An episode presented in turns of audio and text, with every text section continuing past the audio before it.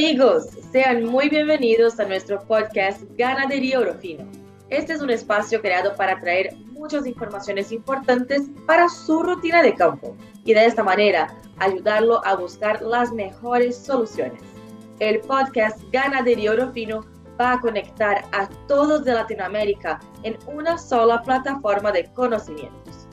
Yo soy Flavia Elif, médica veterinaria de Orofino y hoy hemos invitado a Bárbara Marinovic, médica veterinaria y propietaria de la empresa Rumbo de asesoría veterinaria en Paraguay. Hoy vamos a charlar sobre protocolos de IATF en vacas lecheras. Estamos llegando a la época de altas temperaturas en Sudamérica y sabemos que el clima impacta de manera muy fuerte la reproducción de las vacas lecheras, que en su gran mayoría son vacas taurinas de origen post-taurus. Bárbara, sea muy bienvenida a nuestro noveno episodio del podcast Ganadería Europino y muchas gracias por aceptar esta invitación. Hola a todos, hola Flavia, muchas gracias por la invitación. Eh, gracias a Urufino también por poder participar y por la iniciativa para llevar más conocimiento al campo. Perfecto, Bárbara. Bueno, yo sé que usted trabaja muchísimo con vacas lecheras, está ahí ubicada en Campo 9, en Paraguay, que es una zona muy fuerte en lechería. Entonces, por esto te invité para que podamos hablar sobre este tema tan importante que es la reproducción de vacas lecheras. Y realmente el clima impacta bastante la reproducción de estos animales. Pero para entender por qué el clima va a impactar la reproducción, es importante entender exactamente qué quiere decir estrés térmico. ¿Será que nos puede comentar un poco sobre tu percepción de qué es el estrés térmico? Bueno, como dijiste, estamos eh, en países tropicales. Paraguay es un país tropical, así como eh, varios países de Latinoamérica. Y el clima, nosotros tenemos en verano altísimas temperaturas. Y el estrés térmico nada más es do que una regulación que el cuerpo del animal hace para poder mantener su temperatura corporal frente a los grandes desafíos de elevadas temperaturas y elevadas humedades. Eh, sabemos que no es solamente la temperatura que influye en el estrés térmico, pero también la humedad. Cuanto más elevadas las temperaturas y principalmente más elevada es la humedad, más grande es el desafío para el animal para regular su temperatura, generando entonces el famoso estrés térmico y que genera varias pérdidas para el productor, tanto en reproducción cuanto en productividad. Perfecto, Gaby. Realmente muy importante recordar esto. El, estrés térmico no afecta solamente la reproducción, como también la producción de los animales. Bueno, ¿y todas las vacas van a sufrir con el estrés térmico o tenemos ahí algún tipo de animal que sufre más? Bueno, eh, en nuestros países eh, fácilmente llegamos a temperaturas eh, de más de 30 grados. Y hoy tenemos una tabla para saber cuándo el animal está en estrés térmico o no, que es el llamado índice de temperatura y humedad. Entonces sabemos que arriba de 22 grados el animal ya puede estar en un grado de estrés térmico liviano y con temperaturas acima de 30 grados, el estrés térmico ya puede ser severo. Y ni todos hay animales que sufren más con ese estrés térmico, que son justamente de las razas taurinas. Las razas taurinas vinieron de países con temperaturas más amenas, o sea, no tan elevadas, y con eso no tuvieron una selección genética a lo largo del tiempo para ser más adaptados a esas elevadas temperaturas. Ya las razas cebús vinieron de países que tienen temperaturas más elevadas y a lo largo de los años esa selección genética, selección natural, hicieron con que estos animales sean más adaptados para mantener su regulación térmica de forma más fácil frente a las elevadas temperaturas. Y hablando de vacas lecheras, como vos mismo mencionaste, eh, tenemos principalmente animales cruzados o animales muchas veces taurinos, como es el Holstein, por ejemplo, o incluso animales cruzados como el girolando, que también tiene ahí la, eh, la mezcla con la raza taurina, que también sufre con el estrés térmico. Perfecto, Avi. Bueno, entonces sabemos que realmente estas razas taurinas por la adaptabilidad, el origen de donde vinieron, son menos eh, resistentes a estas eh, altas temperaturas, a esta humedad, por esto van a sufrir más impacto. Pero al final esto no quiere decir también que las eh, vacas bocíndicos no van a sufrir, ¿no? Los, los animales cebú también sufren el impacto del estrés térmico, pero son animales que son más resistentes porque tienen más adaptabilidad para esto. Y pensando ahí en el impacto del estrés térmico en la fertilidad, ¿cómo funciona esta relación? ¿Cuáles son los impactos reales que este estrés térmico provoca a la fertilidad de estas vacas lecheras? Bueno, como mencionaste, eh, no es que las cebús no van a sufrir, ellas también van a sufrir, pero tienen eh, legalmente una adaptación mejor a, a esas elevadas temperaturas y principalmente en la fertilidad las elevadas temperaturas hoy ya se sabe que influencian muchísimo en la calidad oocitaria, o sea, la producción del ocito. También tiene mucha, eh, influye muchísimo en la producción de hormonas esteroides. Entonces, afectan principalmente las células productoras de hormonas esteroides en, en los ovarios, eh, disminuyendo entonces la producción de esas hormonas o como el estradiol, por ejemplo, disminuyendo también la demostración de celo por estos animales, disminuyendo la calidad oocitaria, disminuyendo también la tasa de ovulación y de esa forma menores índices reproductivos. Y también tiene influencia en el útero, también disminuyendo entonces eh, esa fertilidad uterina, ese ambiente uterino, haciendo con que tengamos más pérdidas embrionarias. Entonces le va a influenciar tanto en el control hormonal de la reproducción, cuanto también ahí en la fertilización y después en la manutención de ese embrión. Y también, claro, en otras formas como disminuyendo la ingestión de materia seca. Entonces, cuando se disminuye la ingestión de materia seca, también afecta la reproducción, porque la nutrición es la base de todo. Y con eso el animal disminuye también la producción de leche, disminuye la ganancia de peso, hablando también de animales de carne, y eso va a influenciar en varias pérdidas en productividad y en la reproducción a lo largo del tiempo. Por eso, eh, hablar de estrés térmico es algo muy importante y que el productor tiene que estar muy atento, mismo porque eso va a generar varias pérdidas económicas para él.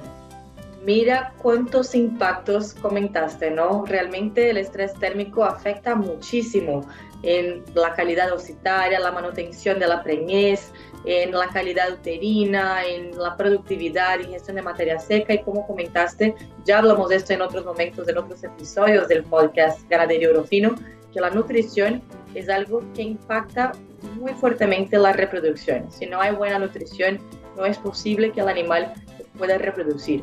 Entonces, estar muy atento a la nutrición es siempre un factor importante. Y estar atento al estrés térmico también, porque va a comprometer eh, de manera muy, muy grande la fertilidad de estos animales y el suceso de cualquier técnica que vamos a implementar. Y tenemos diferentes protocolos disponibles en el mercado, diferentes estrategias que podemos adoptar. Pensando en esto, ¿cuáles serían sus recomendaciones, Bárbara, para establecer protocolo de IATF en estos animales que estén en situaciones de estrés térmico? Bueno, sumando a, lo que estábamos comentando de las pérdidas en reproducción, eh, el productor tiene también, eh, es posible observar que estos animales, por tener menores expresiones de, de, celo y también una menor concentración plasmática de estradiol, por ejemplo, eh, genera también mayores formaciones de quistes ovarianos, entonces generando también más animales que van a tardar a preñar y también mayor posibilidad de animales en anestro. Y también aumentan eh, la codominancia, o sea, también pueden aumentar la dupla ovulación generando eh, partos de melizos y que hoy se sabe que en vacas lecheras es algo indeseado porque puede generar varios problemas en ese animal en el postparto. Y hoy hablando de las tecnologías que tenemos, si eh, el estrés térmico disminuye la eh, presentación de celo por los animales, eso va a influenciar principalmente la inseminación, hablando de fincas lecheras que muchas veces trabajan más con la observación de celo para hacer la inseminación. En las épocas del verano, la reproducción se, va, eh, se va a perjudicar más aún justamente disminuyendo la observación de celo, los, los funcionarios no van a observar, hay animales que incluso ni entran en celo en esa época del año.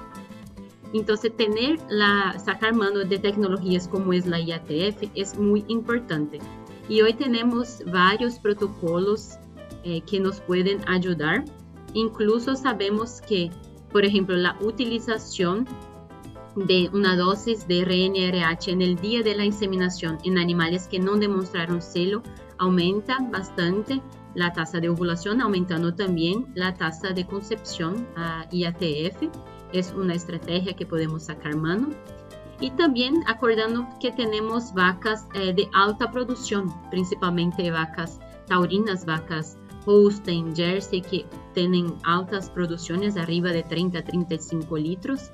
Y ya es un gran desafío esa alta producción, porque aumenta la metabolización hepática, disminuyendo más aún la concentración plasmática de los hormonas esteroides y con más el estrés térmico, que también genera esa disminución de, hormonas esteroides. Es importante una utilización de un protocolo de IATF adaptado para estos animales, que puede ser justamente utilizando dispositivos eh, dispositivos de progesterona con elevadas, más altas concentraciones de progesterona o hasta mismo la utilización de dos dispositivos de progesterona de un gramo, llegando ahí a más o menos dos gramos de progesterona.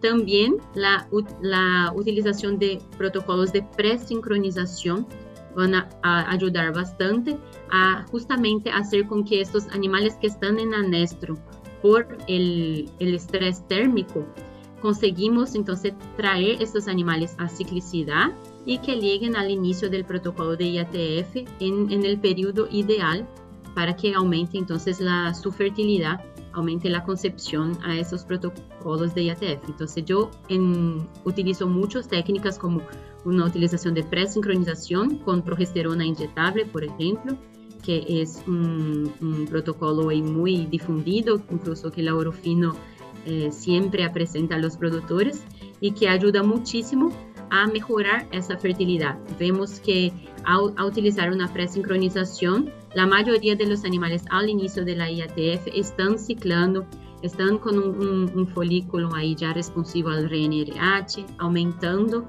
entonces la fertilidad, aumentando eh, esas tasas de preñez a esos protocolos de IATF.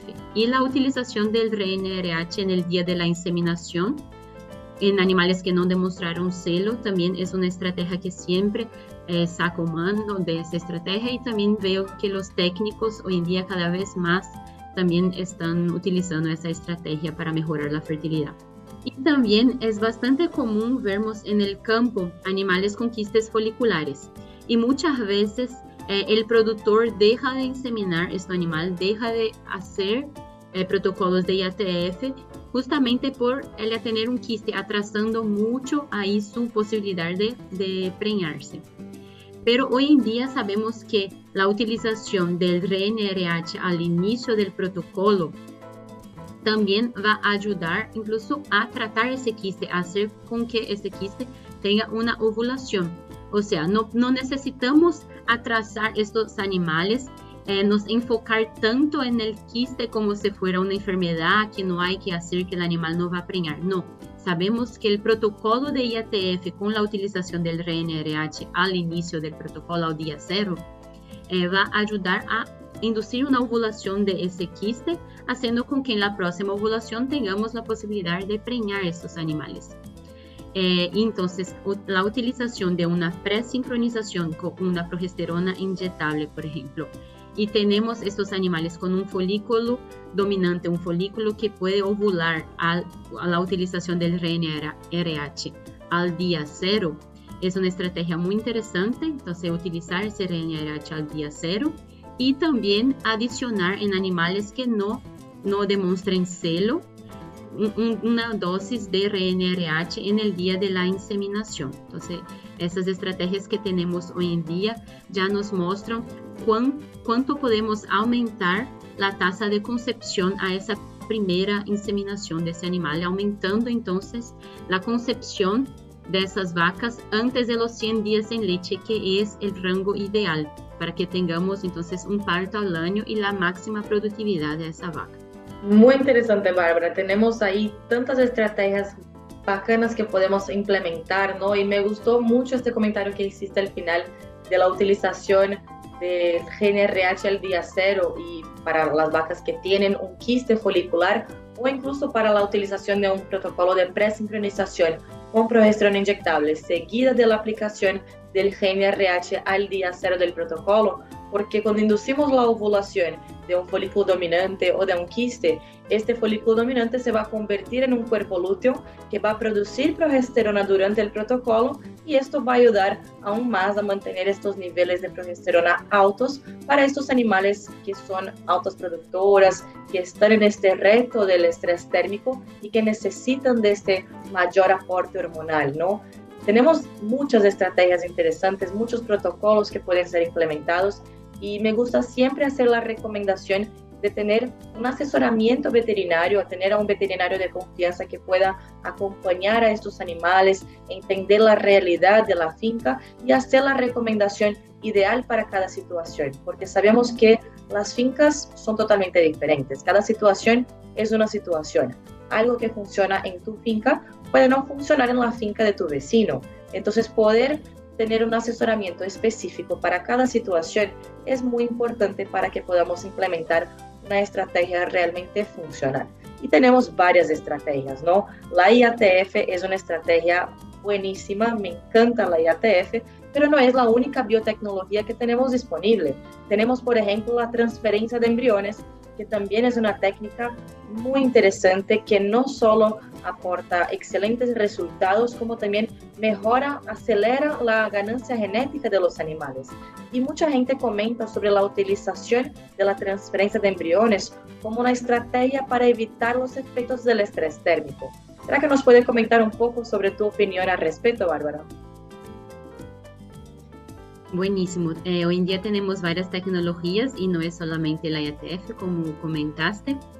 Eh, y los estudios demuestran que el eh, la fase que el animal más sufre con el estrés térmico, hablando en reproducción, es justamente en ese final de la maturación del ovocito y también en los primeros días después de la fertilización.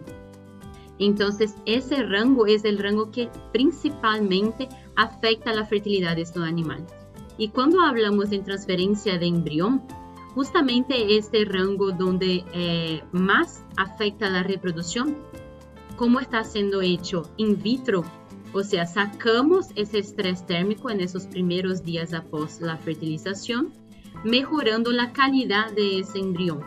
Entonces, como, cuando vamos a hacer la transferencia de embrión, ese embrión ya tiene entonces eh, una capacidad mayor de eh, conseguir mantenerse mismo frente a ese estrés térmico, a ese gran desafío. Entonces, hay estudios que demuestran ya eh, grandes mejoras en la tasa de concepción utilizando la transferencia de embrión cuando comparado con la IATF. Algunos resultados incluso con más de 10% de tasa de preñez cuando comparamos las, las dos tecnologías. Eh, en, el, en invierno no se ve tantas diferencias, pero en verano, en verano sí se ve y ellos justamente explican por eso, por esa, ese gran desafío que el embrión sufre en los primeros días após la fertilización. Entonces es una tecnología muy interesante, pero es importante tener más aún un veterinario que te ayude, porque no es para cualquier finca lechera que es indicado ya la transferencia de embrión, porque cuanto más evoluida la tecnología que vas a implementar, es importante tener también un manejo adecuado para él. Entonces, tiene que tener funcionarios que sean capacitados para eh, ese tipo de manejo, tener un veterinario que te ayude, tener un laboratorio para, para te asistir, un laboratorio que tenga una, eh, un buen control también, porque sabemos cuánto el laboratorio, los medios de cultivo también van a influenciar la fertilidad de este embrión. Entonces, cuanto más tecnología sacamos mano, es más importante aún tener técnicos capacitados para ayudar ese productor en el día a día. Pero es una estrategia así muy interesante, no solamente hablando para mejorar la fertilidad, pero también la genética damos un salto muy grande en la genética cuando hacemos la transferencia de embrión. Y también acordando que estos animales son también genéticamente superiores y animales genéticamente superiores también son más sensibles. También son animales que pueden sufrir más con el estrés térmico y que van a necesitar de una adaptación ambiental y de manejo para que este animal pueda expresar su máximo potencial genético. Es un conjunto. Nunca la reproducción va a estar sola. Siempre va a ser un conjunto de factores importantes para tener la máxima productividad. Totalmente de acuerdo con todas sus palabras, Bárbara. Realmente la transferencia de embriones es una técnica muy interesante, muy buena, pero no es para todos, ¿no? Hay un momento específico que podemos empezar a implementar técnicas más avanzadas en nuestras fincas. Tenemos que tener todo el apoyo necesario para poder implementar. Me gusta siempre decir que cuando hacemos la producción de embriones, estos embriones son verdaderos tesoros, son cosas muy valiosas porque tenemos ahí la mejor genética de nuestras fincas están ahí en este embrión. Entonces necesitamos tener todo el cuidado necesario desde el manejo del animal, el ambiente, eh, la receptora, todo lo que involucra la técnica debe de estar perfectamente alineado para que podamos tener el mejor resultado y tener todo el cuidado con el ambiente para que el animal pueda expresar su máximo potencial productivo. Y aprovechando este comentario final que hiciste del ambiente, hablamos bastante sobre las estrategias reproductivas, pero quisiera entender mejor tu opinión sobre el efecto del estrés térmico y qué tenemos que hacer para poder evitar estos efectos. ¿Solamente pensar en la reproducción es suficiente o tenemos también que hacer algún tipo de cambio en el manejo para garantizar ahí mejores producciones y mejor reproducción también? Bueno, el ambiente hoy sabemos que influencia mucho en la expresión de la genética, o sea, no basta solamente tener la mejor genética, pero tiene que tener la condición para la expresión de esa genética. La epigenética justamente está ahí para nos mostrar esto. Y hablando del ambiente, es importantísimo eh, tener las mejores condiciones para estos animales.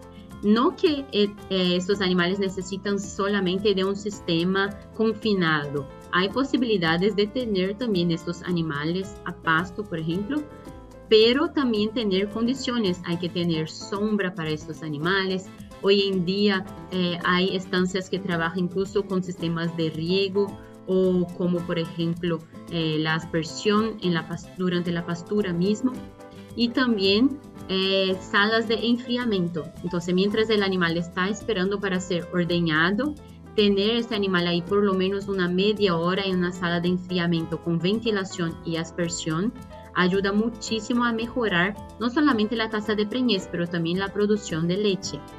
Hoy se sabe que incluso podemos tener una diferencia de casi 3 litros en, el promedio de producción de esta vaca en animales que son enfriados antes del ordeño y también una diferencia hasta 14% en la tasa de concepción de estos animales. Entonces, sacar mano de estrategias de enfriamiento es muy importante. Y animales cada vez con una genética mm, para mayores producciones de leche, muchas veces vamos va, a ser necesario tener un sistema confinado, sea un compost barn, un freestyle, porque estos animales mismo que en pastura con sombra o con sistema de riego, estos animales vinieron, hay que acordar que estos animales vinieron de países, de zonas donde las temperaturas no llegan a tan altas temperaturas como las que encontramos en los países tropicales. Y cuando ponemos estos animales en sistemas de confinamiento, con ventilación durante todo el día, eh, con aspersión en, la línea de batea, por ejemplo, eso va a hacer con que consigamos disminuir mucho la temperatura del ambiente para ese animal, para que él pueda expresar su mejor, su mejor su máximo potencial genético. Entonces, las estrategias para mejorar la condición ambiental es muy, muy importante y también le va, eh, tener en cuenta que no es solamente eh, instalar sistemas de riego, por ejemplo, de aspersión de agua. Es importante tener en conjunto la ventilación. Ese, ese conjunto aspersión de agua y ventilación es muy importante para disminuir la temperatura corporal del animal y mejorar la producción de leche, la fertilidad y todos los índices productivos de ese animal. Perfecto, Bárbara, totalmente de acuerdo con sus comentarios. Te agradezco mucho su participación, por compartir con nosotros tantas informaciones importantes, ¿no? Sabemos que la reproducción de vacas lecheras, dada producción, es un desafío por naturaleza y cuando agregamos ahí el estrés térmico a esta ecuación, el reto es aún más impactante, pero tenemos ahí varias estrategias que podemos buscar, adoptar para intentar disminuir estos efectos. Entonces te agradezco mucho por compartir con nuestros oyentes un poco de tu experiencia, de los desafíos que has enfrentado ahí y de las técnicas que has buscado para intentar evitar estos efectos negativos. Agradezco mucho, eh, Flavia, por la invitación y a Orofino para poder compartir con ustedes. Yo sé que el desafío del estrés térmico para, para nosotros que estamos en países tropicales es muy grande. Yo vivo en un país como Paraguay, donde enfrentamos eh, grandes humedades, o sea, acá casi todo el año estamos trabajando con, con humedad arriba de 80%, en verano llegamos a 40 grados Celsius, entonces los animales sufren mucho y acá, diferente de Brasil, tenemos poquísimos animales eh, cebús. Acá es la, la mayoría de los animales son taurinos, son hostings, o sea, ya sufren muchísimo y es impresionante ver la diferencia en verano y en invierno, pero las tecnologías hoy en día ya consiguen traer una realidad para esos animales mismo en el verano mucho mejor. Hoy en día ya hay fincas lecheras, tambo como le llamamos acá, que consiguen una producción muy alta, un promedio de más de 30 litros por vaca por día mismo en el verano pero utilizando tecnologías como IATF, transferencia de embrión y también sistemas de ventilación para mejorar el confort de estos animales. Entonces, decir a todos los productores que es posible eh, y que, no, eh, que tenemos que utilizar la tecnología a nuestro favor y tener técnicos capacitados para ayudarte en el día a día y capacitar su mano de obra para conseguir trabajar de la mejor forma. Agradezco más una vez, Flavia, por la invitación y a todos de Orofino y me pongo a disposición para siempre que necesiten podermos compartir más informaciones importantes y llevar este conocimiento al campo. Muchísimas gracias, Bárbara. Un fuerte abrazo a todos que nos acompañaron en más un episodio del podcast Ganadería Orofino y hasta el próximo.